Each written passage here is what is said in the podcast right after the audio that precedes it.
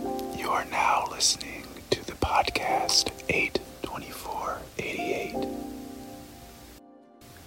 I'd never said such a thing to him in my life, and I sort of wanted him to come in and give me a slap or a hug.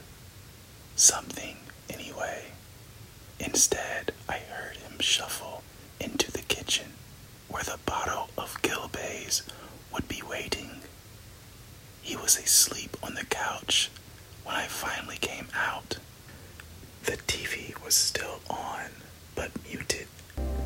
And that was a selection from today's novel, Fairy Tale, by author Stephen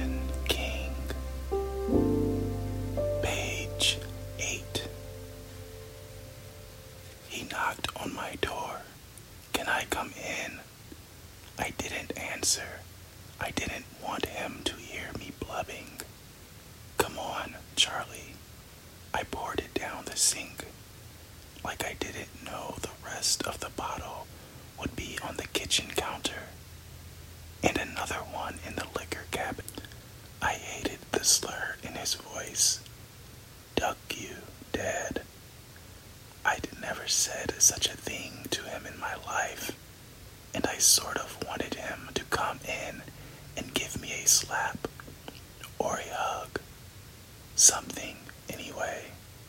Instead, I heard shuffle into the kitchen where the bottle of Gilbey's would be waiting. He was asleep on the couch when I finally came out. The TV was still on, but muted. It was some other black and white movie. This one featuring old cars racing around what was obviously a movie set. Dad always watched TCM when he was drinking, unless I was home and insisted on something else. The bottle was on the coffee table, mostly empty. I poured what was left down the sink. I opened the liquor cabinet and thought about pouring away everything else. But looking at the gin, the whiskey, the vodka nips, that just made me tired. You wouldn't think a 10 year old could be tired like that, but I was. I put a Stouffer's frozen dinner in the microwave for supper. Grandma's chicken bake, our favorite, and it shook him awake while it was cooking. He sat up, looked around like he didn't know where he was, then started to make these horrible chugging sounds I'd never heard before. He wove his way to the bathroom with his hands over his mouth, and I heard him puking. It seemed to me like it would never stop, but eventually it did. The microwave binged. I got the chicken bake out using the oven mitts that said good cooking on the left and good eating on the right. You forget to use those mitts once while you're taking something hot out of the zapper, and you never forget again. I plopped some on our plates and then went into the living room where Dad was sitting on the couch with his head down and his hands laced together on the back of his neck. Can you eat? Page 24. Her first, then you calling. I said, I looked up at the porch. I could see the door, but I don't think he would have been able to reach the knob without getting up on his good knee, which I doubted he'd have been able to do. Mr. Bowditch followed my gaze. Dog door, he said. Thought maybe I could crawl through. He grimaced. I don't suppose you have any painkillers, do you? Aspirin or something stronger, playing sports and all. I shook my head. Faint, very faint. I could hear a siren. What about you? Do you have any? He hesitated, then nodded. Inside, go straight down the hall. There's a little bathroom off the kitchen. I think there's a bottle of Empirin in the medicine cabinet. Don't touch anything else. I won't. I knew he was old and in pain, but I was still a little cheesed off by the implication. He reached out and grabbed my shirt. Don't snoop. I pulled away. I said I won't. I went up the steps. Mr. Bowditch said, Radar, go with. Radar limped up the stairs and waited for me to open the door rather than using the cut in the bottom panel. She followed me down the hall, which was dim and sort of amazing.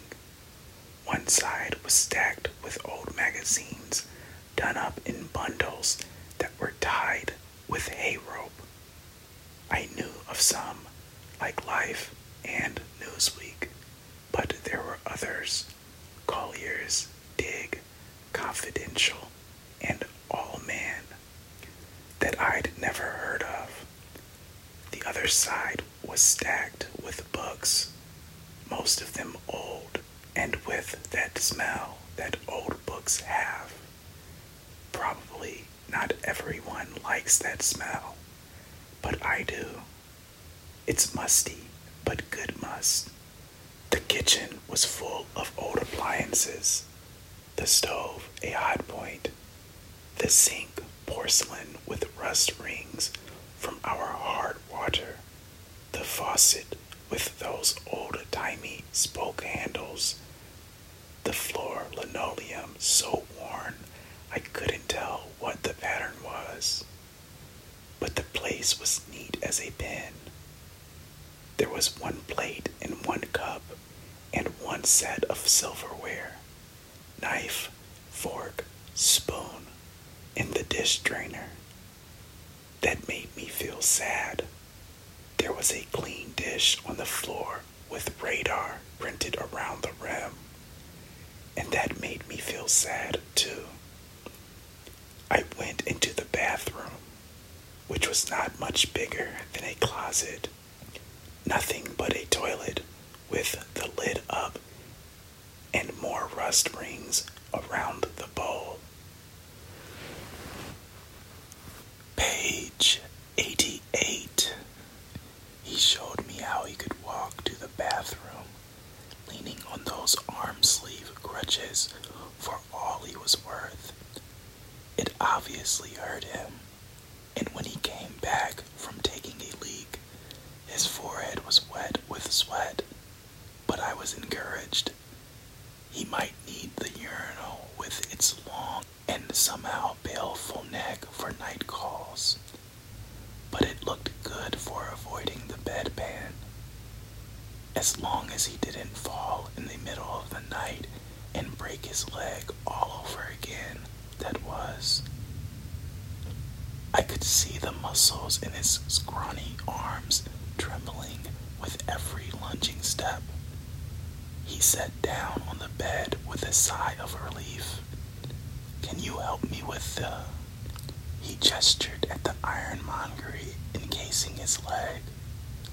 I lifted the leg with the fixator, and when it was stretched out, he sighed again and asked for a couple of pills from the Dixie cup on his night table. I gave them to him, poured some water from his pitcher, and down they went, his Adam's apple bobbing in his wrinkled neck like a monkey on a stick. They switched me from the morphine pump to this, he said, Oxycontin. The doctor says I'll get hooked if I'm not already, and I'll have to kick the habit. Right now, that seems like a fair trade. Just walking to the bathroom feels like a ducking marathon. I could see that, and the bathroom at his house was further from the rollout. He might be needing the bedpan after all, at least to begin with.